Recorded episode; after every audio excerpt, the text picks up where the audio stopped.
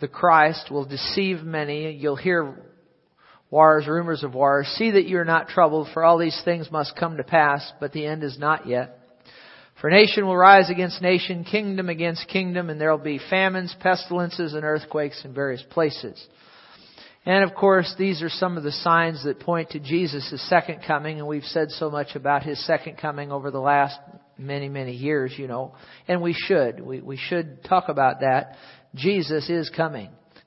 He really is.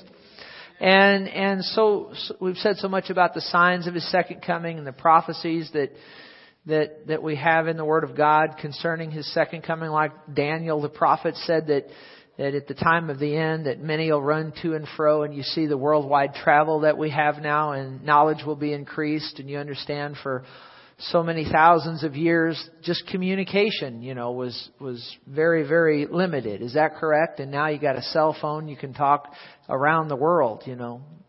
Satellite television just the automobile, and so knowledge has been increased. So much, much concerning his the time of his second coming. But uh, as beings as we're approaching Christmas, it just seemed good to the Spirit of God that we talk about uh, the signs, prophecies, events concerning his first coming. I think that'd be interesting. Just what did they have in the Old Testament uh, concerning his first coming? What did they have to study? to look for his first coming. Just like we look for his second coming, they were looking for his first coming. You know, there's over 300 Old Testament prophecies about Jesus' first coming. Over 300 Old Testament prophecies about his first coming.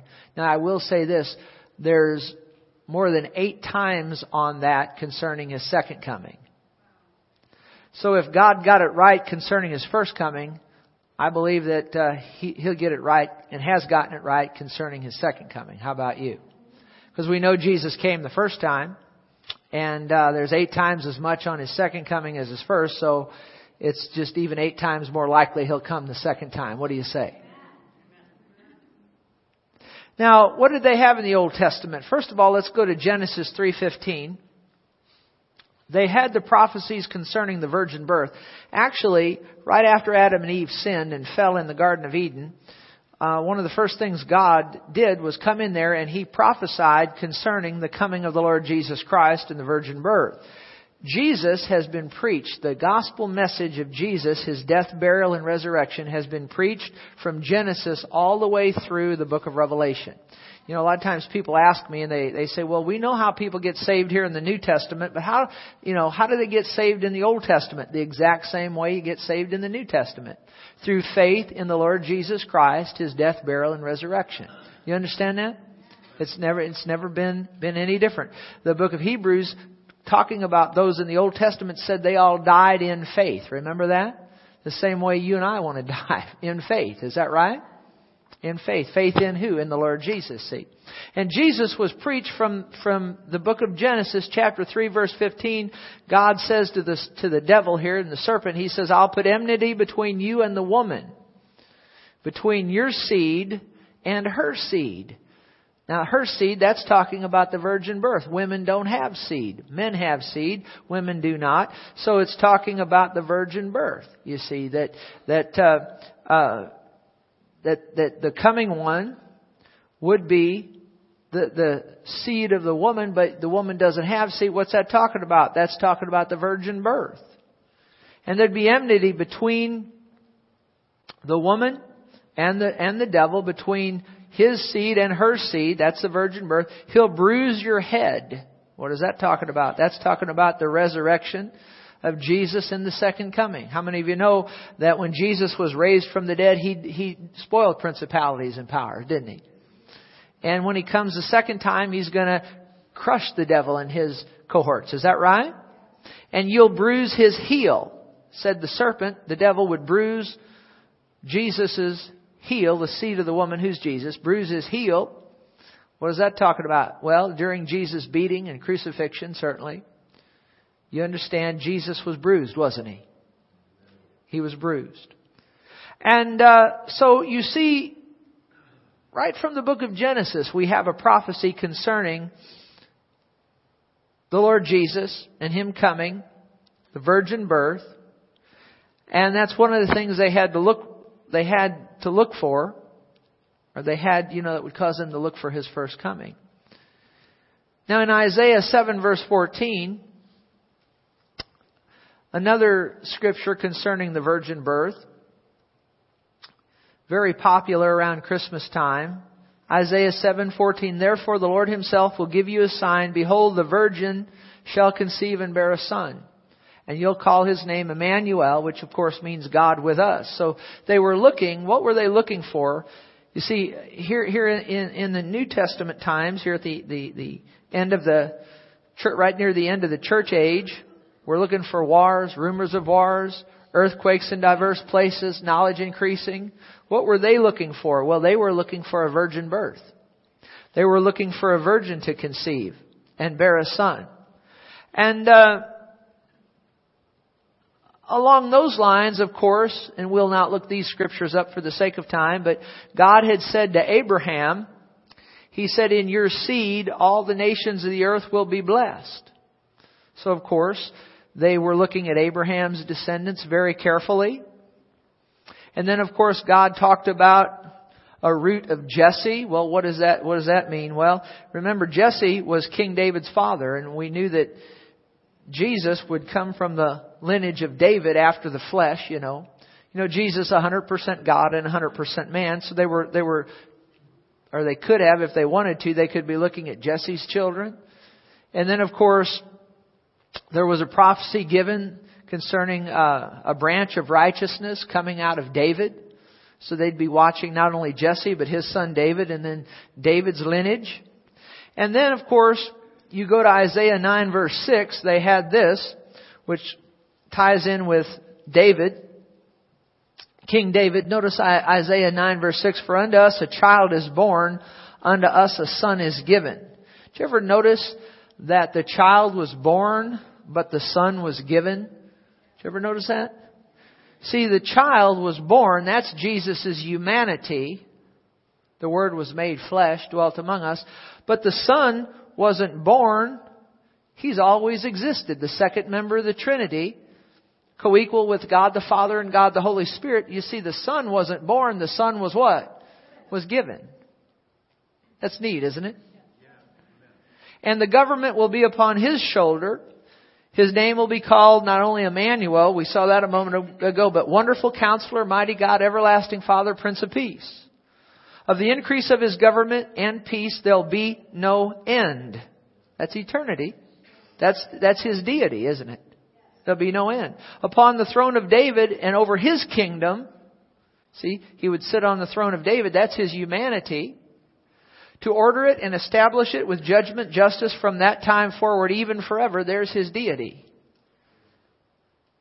The zeal of the Lord of hosts will perform this. See, so they had Isaiah chapter 9 verse 6 and 7. And so they were looking for a son. They were looking for a child to be born of a virgin who would be most wonderful. Of the, of the lineage of Abraham, Isaac, you know, Jacob, who is Israel, and then Judah, we'll see that in a moment. And then, of course, eventually through Jesse and David and on down. That was all given to them in the Old Testament. And so they needed to be looking for a child to be born of a virgin. Of course, if they'd have taken the time to go into to the book of Ruth, they could have seen a, kin, a kinsman redeemer. It's talking about Jesus' humanity. And of course, they could have went into the book of Job and noted what Job said about the daysman. Remember, Job said to God, he said, I'm looking for somebody who can lay his hand both on you and me. Well, God is God and Job was a man. So Job was looking for someone that could lay his hand on both.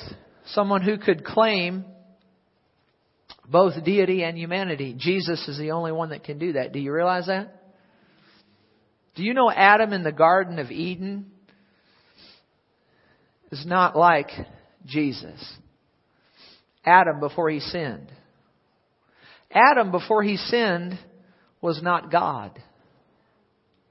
Was he? Adam was 100% man, 0% God. Is that right? And the Bible says Adam was made a little lower than God. But Jesus is 100% man, but he's also what?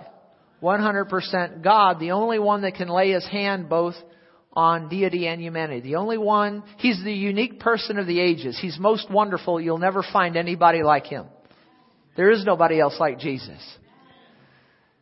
And he can claim both deity and humanity at the same time.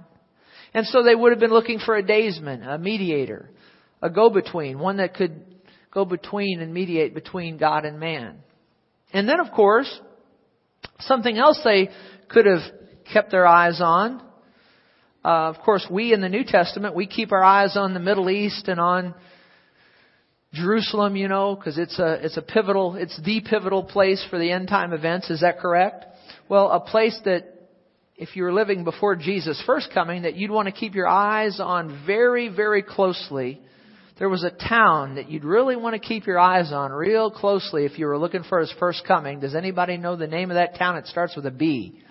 Hey, good. Micah 5 verse 2. Let's turn there. Micah 5 verse 2.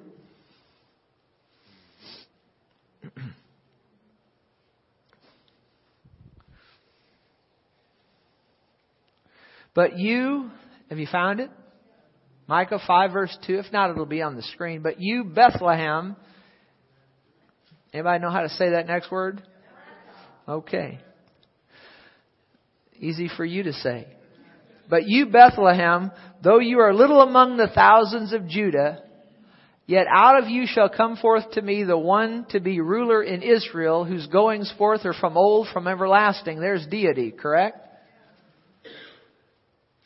So you'd want to keep your eyes on Bethlehem, is that right? Keep your eyes real close on Bethlehem.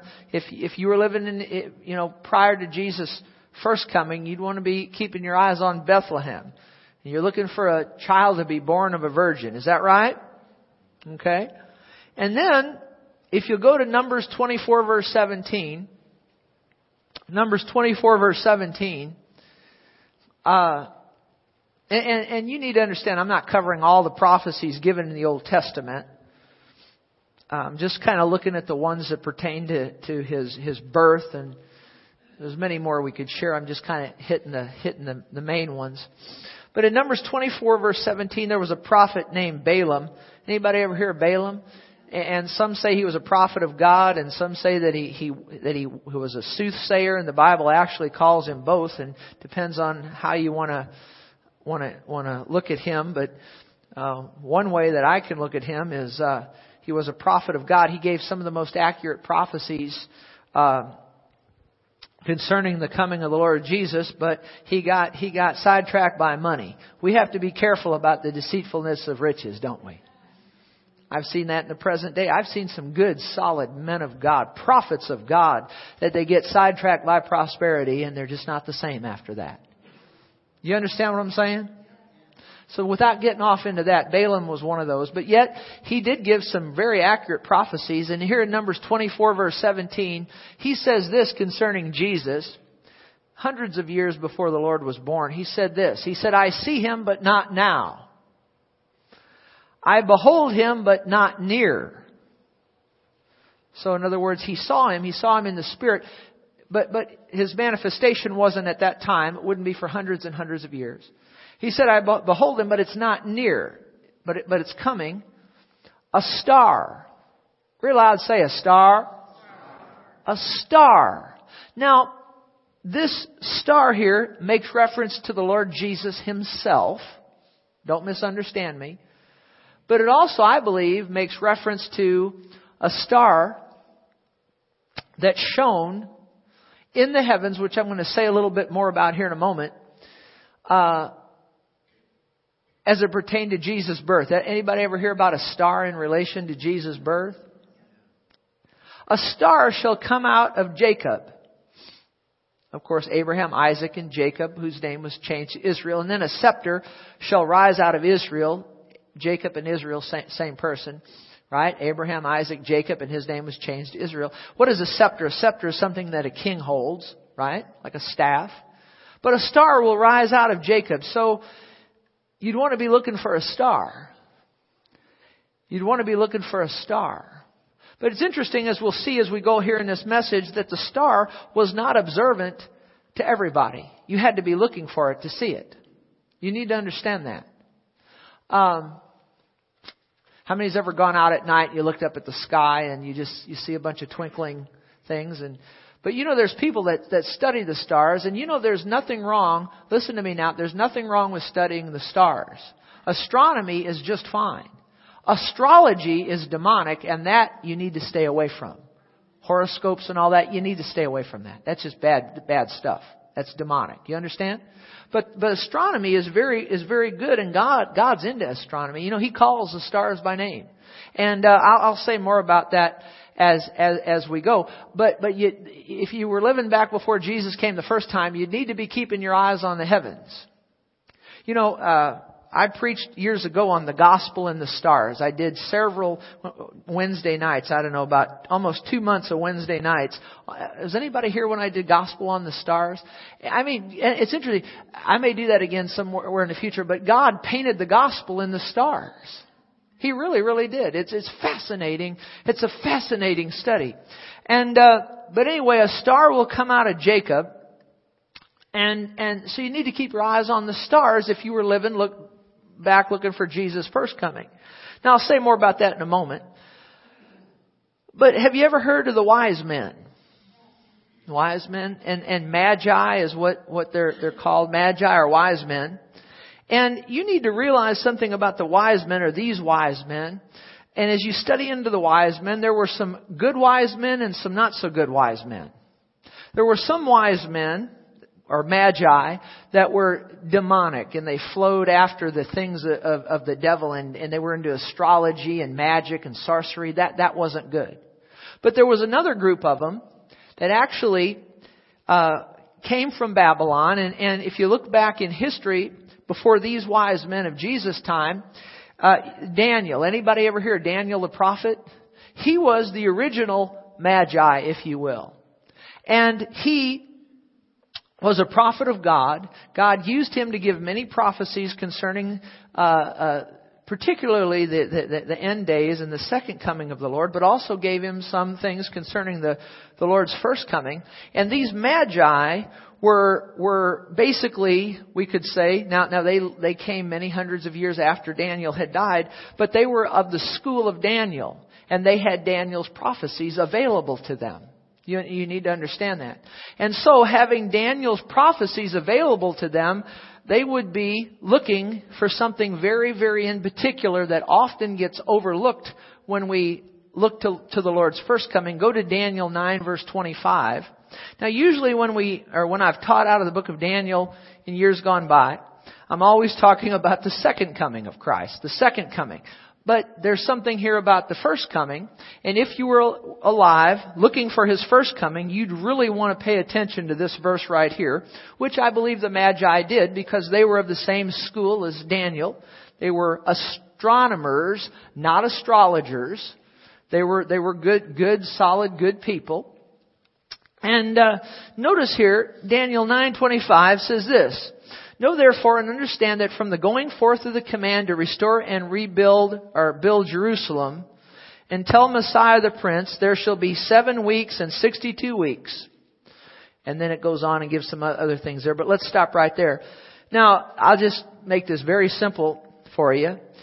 Know therefore and understand that from the going forth of the command to restore and build Jerusalem, you need to realize that Jerusalem was taken captive by uh, Nebuchadnezzar, you know, in Babylon. And Daniel was carried away to Babylon. And as the years came and went, eventually, uh, Cyrus gave an edict or a command to have Jerusalem rebuilt. And what Daniel picked up from the Holy Spirit and wrote here in Daniel 9:25, he said, "Know therefore and understand that from the going forth of the command, which would be the edict of Cyrus, to restore and build Jerusalem until Messiah the Prince, that's talking about Jesus, there shall be seven weeks and 62 weeks. And these, of course, were weeks of years. And without getting into all the calculations, I'll just tell you, when you do the math, it's 483 years. So, what could they have known? What could these magi have known? They could have known that from the time Cyrus gave that edict to rebuild Jerusalem, that there would be 483 years until the time that the Messiah would come. It's very helpful to have that kind of information, isn't it? You see, here, we, in this time in which we live, we calculate and we think about, well, the church has been going on now for about 2,000 years. Is that right? And so we, we can calculate that and we realize from the death, burial, and resurrection of Jesus to the present time there's been about 2,000 years. And we know that before that, from Adam and Eve until Jesus, there was about 4,000. So you put 4,000 together with 2,000, you got 6,000, right? And so we're right at the end of about 6,000 year period of man on the earth. Now I believe the earth could be billions of years old. You understand that? It could well be. Some people dispute that. I'm not going to dispute that with anybody anymore. The earth could be 6,000 years old. It could be billions of years old. Our salvation doesn't hinge on that. Can anybody say amen? So I'm not arguing that with anybody anymore. Whatever way you want to believe, that's fine. But I can tell you biblically that mankind from the Garden of Eden till now has been on the earth about 6,000 years. And remember, God does things in sevens. Is that right? And so, so uh, there were six days of creation, and in the seventh day, God rested. Correct? And with the day, with the Lord, one year is as, as what? A thousand days, and I'm sorry, one day is as what? Thousand years, and a thousand years as one day. So if you look at it, we're right at the end of that sixth day or that 6,000 year period. So Jesus is getting ready to come back. See, we do a little math, a little calculation on years. Well, they could do the same thing back there before he came the first time. From the time that edict went forth from Cyrus to rebuild Jerusalem and all of that, remember under Zerubbabel and Nehemiah and Ezra and all that, until Messiah, Jesus, would come that there would be 483 years. So the wise men knew that. So they were looking to, they were looking, they were, real I'd say they was looking. They was looking. Not good English, but good theology. You okay? Now, these wise men were astronomers. They kept their eyes on the stars. Nothing wrong with that. God uses the stars for signs and seasons. Again, astrology is what's wrong, not astronomy. And these were astronomers. And I'll tell you this much. If you look up at the, if I, if I look up at the stars at night, I don't really, I haven't studied much into it, so I don't really know too much what I'm looking at, except I see a lot of pretty blinking, blinking things. And I might be able to, if somebody said, hey, look over there, there's a little dipper. Oh yeah, yeah, yeah, yeah.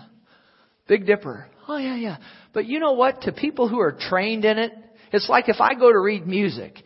If I went up there to read music, I don't have a clue what I'm looking at. But Diane does. You know why? She's studied it. But if I put a calculus book up in front of Diane, she's not going to have a clue what's going on, are you? But I'm going to understand it because I've studied it. But you know, people who haven't studied the stars, they don't have a clue. If you're like me, I don't, oh, I, I, did, I don't see all that stuff up there. But yet people who study it, they look up there and they can see things, can't they? And with the telescopes and all that, it's unbelievable. And, so is it really, really valid? And these guys were like that. And it's interesting. Look at Matthew 2, uh, verse 1, because I, I know we're studying out of the Old Testament today, but I just want to go to, to this Matthew 2, verse 1, and let's read some things about this star and these magi. Because they were looking to the stars it, uh, for, for, for, for a sign of the, the Messiah's birth because they had that prophecy from Daniel in that time that was right in that time. You know, God hits things right down not only to the minute, hour, but right to the second. Is that right? Now notice this, Matthew 2 verse 1. Now after Jesus was born in Bethlehem of, of Judah, of Judea, however you want to say that, in the days of Herod, the king, now you need to know Herod was a nasty individual. He was just bad. I mean, one of the most evil men that's ever lived. And he was, actually, he wasn't a Jew, but he was put in as king of the Jews. You need to realize that. You understand that he was proselyted, I guess, if you will, but I won't get into all the history of it. But he was, he was, say he, say he'd be bad he'd be bad, and I don't mean that in a good way. He killed people almost every day. Actually, as I studied into it, he had both of his sons killed because he didn't want them to take over his position as king. Nasty individual. Anyway, now after Jesus was born in Bethlehem of Judea in the days of Herod the king, behold, wise men, magi, wise men, from the east came to Jerusalem. Now notice they didn't go to Herod, they came to Jerusalem. Now let me say this. Now this is Matthew's account, but before I go any further, if you went over to Luke's account, remember the night that Jesus was born, the angels appeared to some people out in the fields. They were the who? The shepherds. Keeping their flock by night. Can I give you a little something else that I've learned about this? You know, if you study into this, they were keeping and overseeing the lambs that would eventually be slaughtered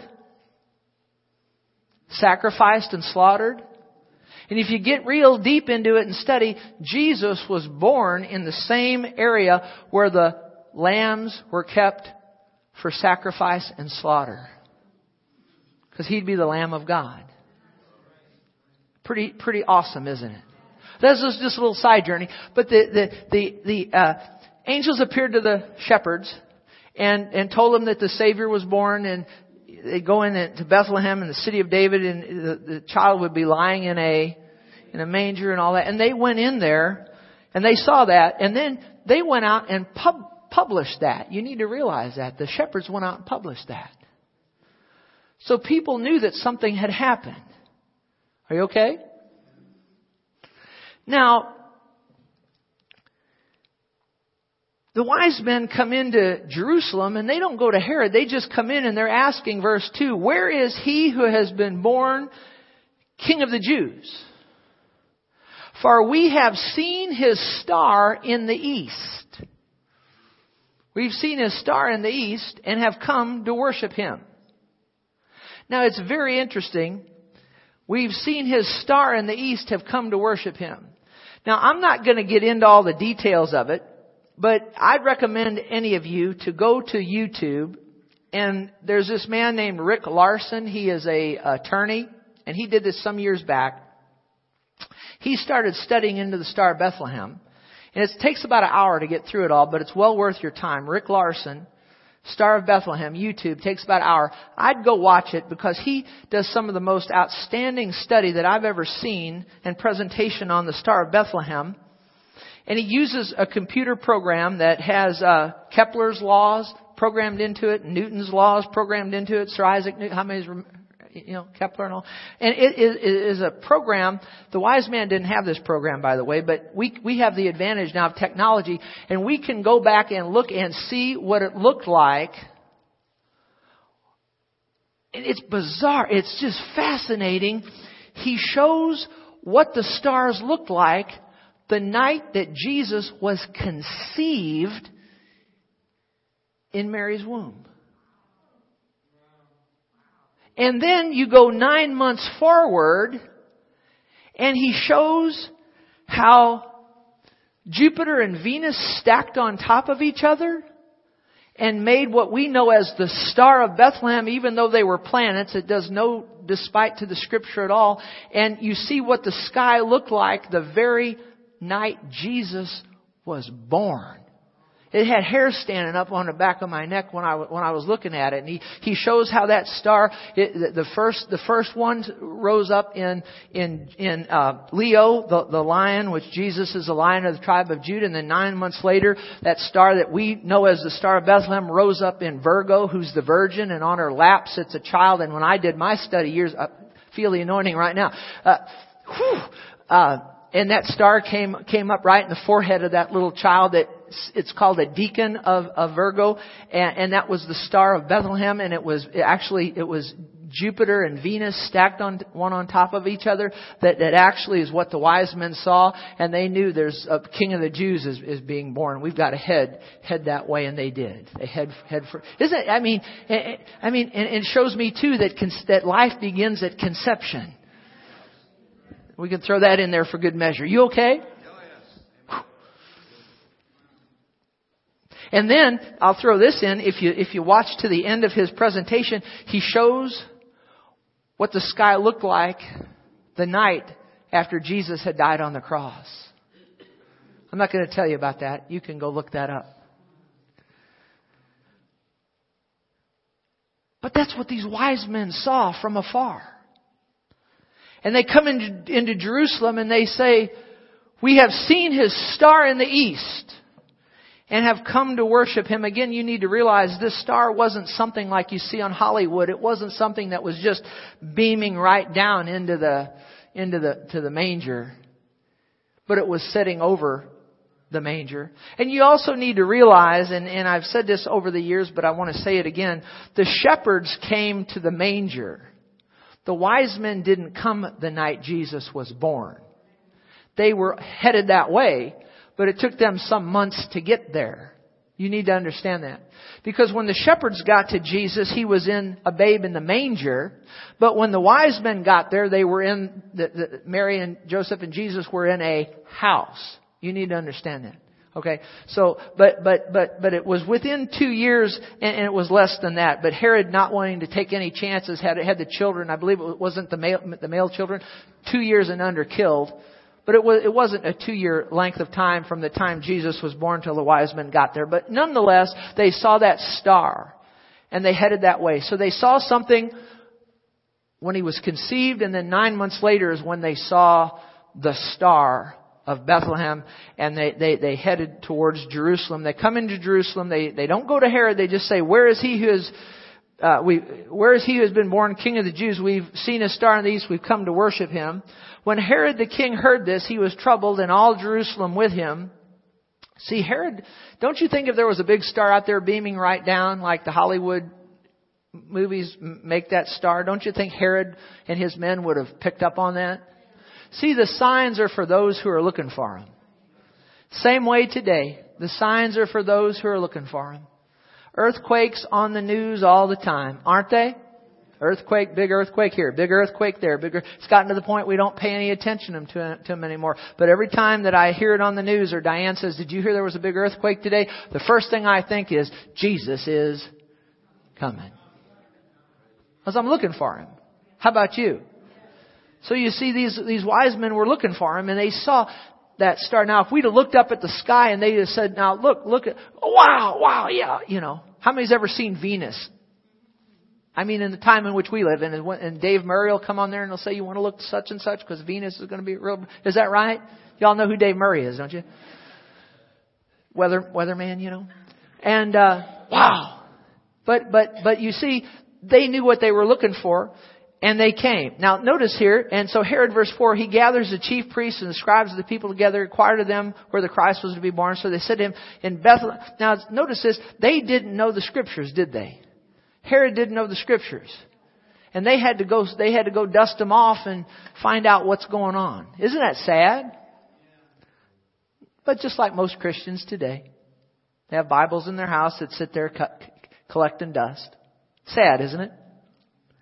But nonetheless, they got to it and they found out that it, they, they, they, look at verse 6, for you Bethlehem in the land of Judah, Micah 5 2, we read it a moment ago. So, so Herod has had his, his wise men find out what's going on here. And then, and then notice what he does in verse 7.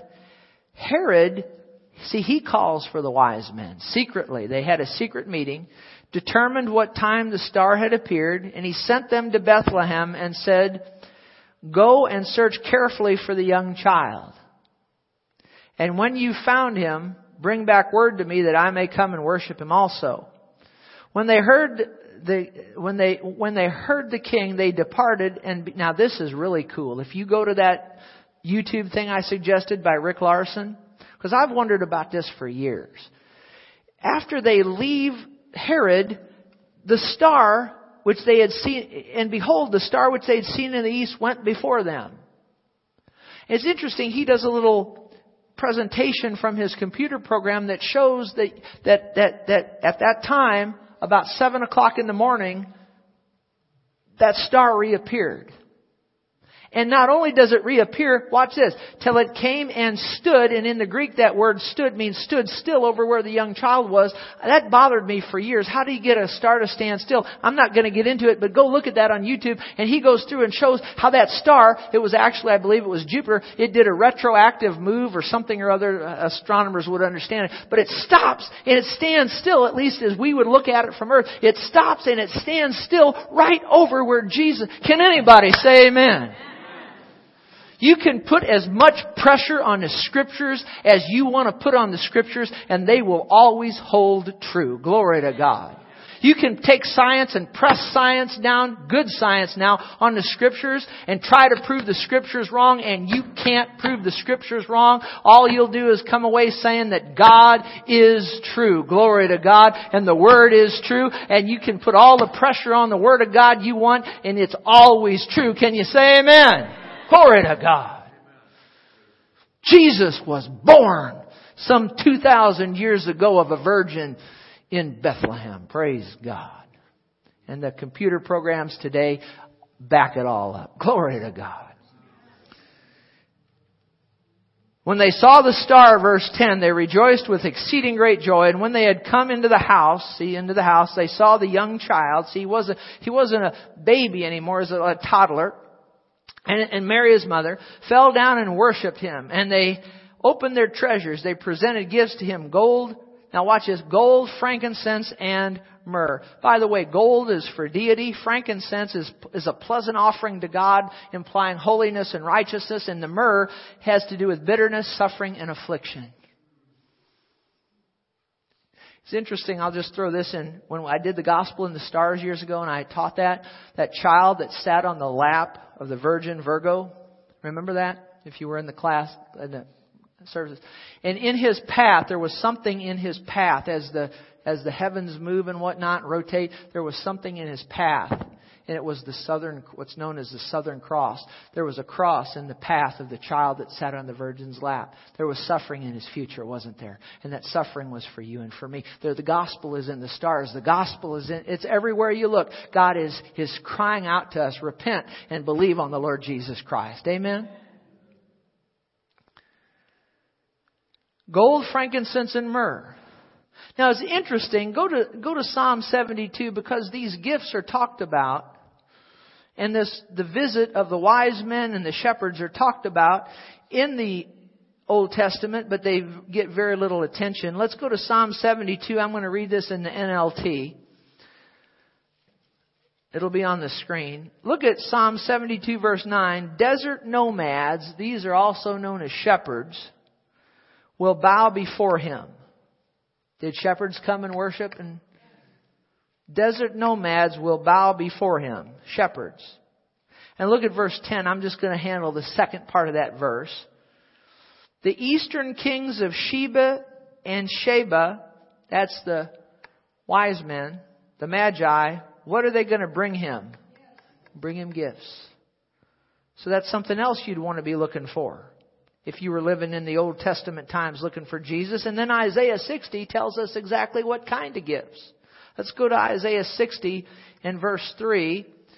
This is in the New King James again. The Gentiles shall come to your light, and the kings to the brightness of your rising. Kings came, didn't they?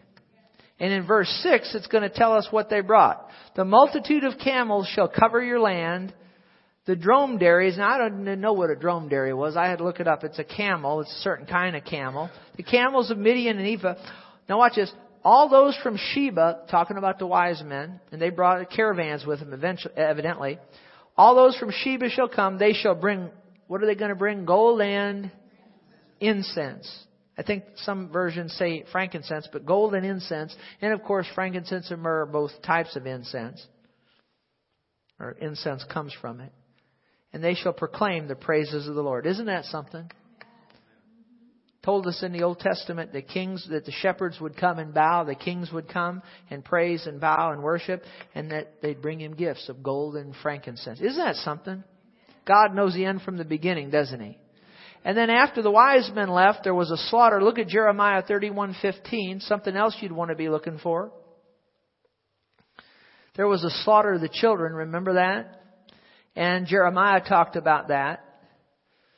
Thus says the Lord, a voice was heard in Ramah, lamentation and bitter weeping, Rachel weeping for her children, refusing to be comforted for her children because they are no more. Isn't that something?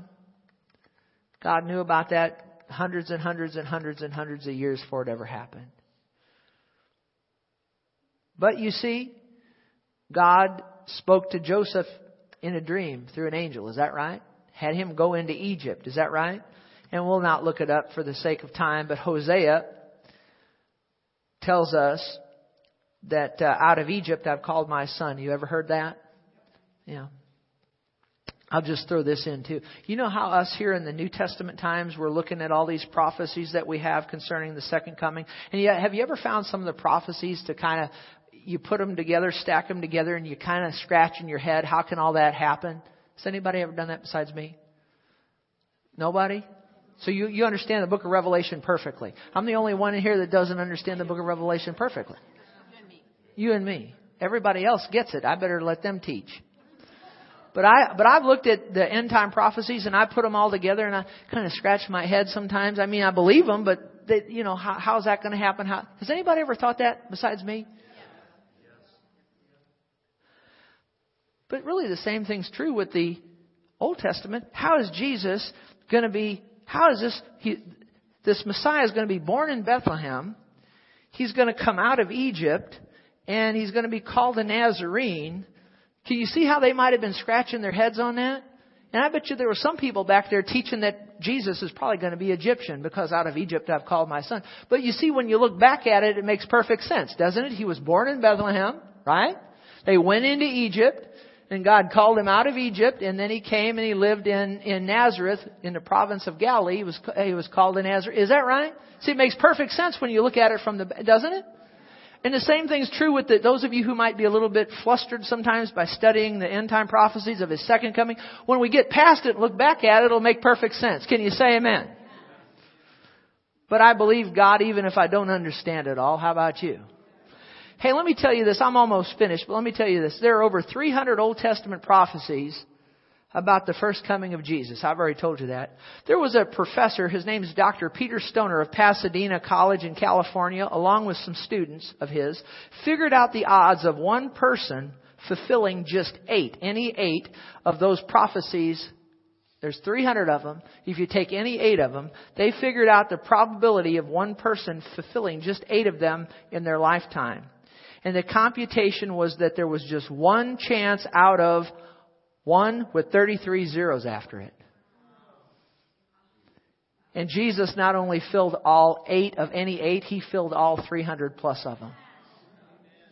And there's eight times more, as I said, concerning the second coming than the first. We better be looking for Jesus. He's getting ready to come back. You, I can see the end, signs of the end times. We need to be ready for him. How about you? Let me close with this. Go to the last book of the Bible, Malachi. Malachi 3 verse 1. We'll close here. Two other things that you'd want to be looking for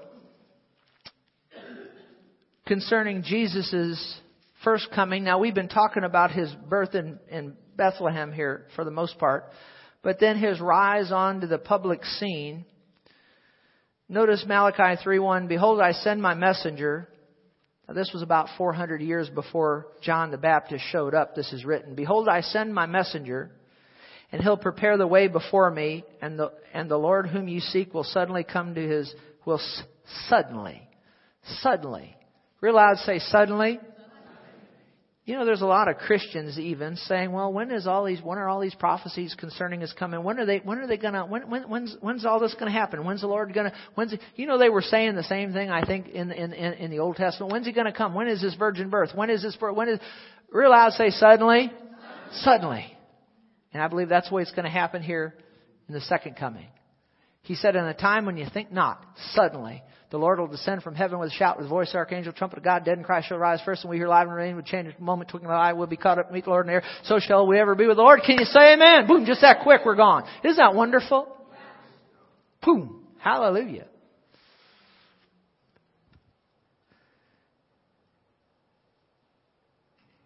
Suddenly he'll come to his temple, even the messenger of the covenant, whom you delight. Behold, he is coming, says the Lord of hosts. This is this is talking about John the Baptist ministry.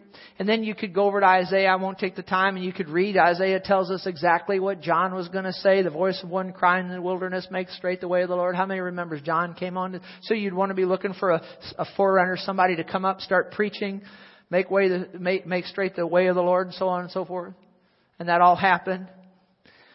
And then something else they were looking for, and then I'm going to use this as a springboard into what the Spirit of God, how He wants me to close the service. This is, this is directed by the Spirit of God here. Malachi 4 2. But to you who fear my name, the Son of Righteousness will arise with what? With what? With healing in his wings. Healing in his wings. Healing in his wings. Now, what does that mean, healing in his wings? Well, wings means ex, ex, ex, extremities or his hands. How many know there's healing in Jesus' hands? Is that right? And, but also this wings, it's interesting, if you get into studying it out, it actually had to do with the, with the, the tassels on his prayer shawl or the hem of his garment. Remember they were always going after Jesus' hem? How many remember that? They're always going after his hem. You remember that? And that, that woman with the issue of blood, she was going after the hem. Is that right? The hem of the garment.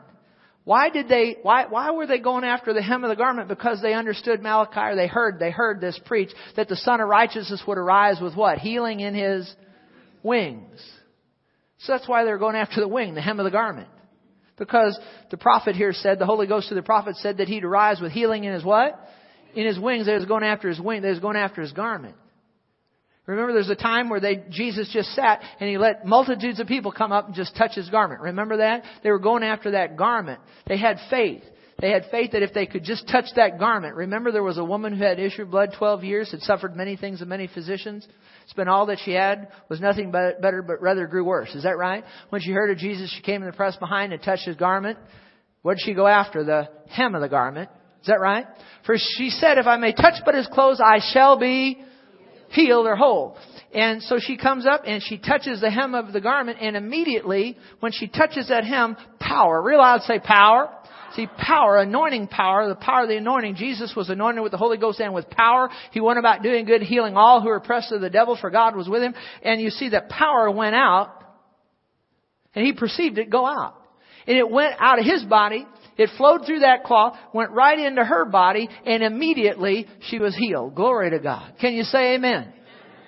Immediately healed her. Immediately. She was healed. And then she felt in her body that she was healed of that plague. The Son of Righteousness arose with healing in his wings. Amen. And of course, Jesus is the head, we're the body. Is that right? Jesus is the head, we're the body.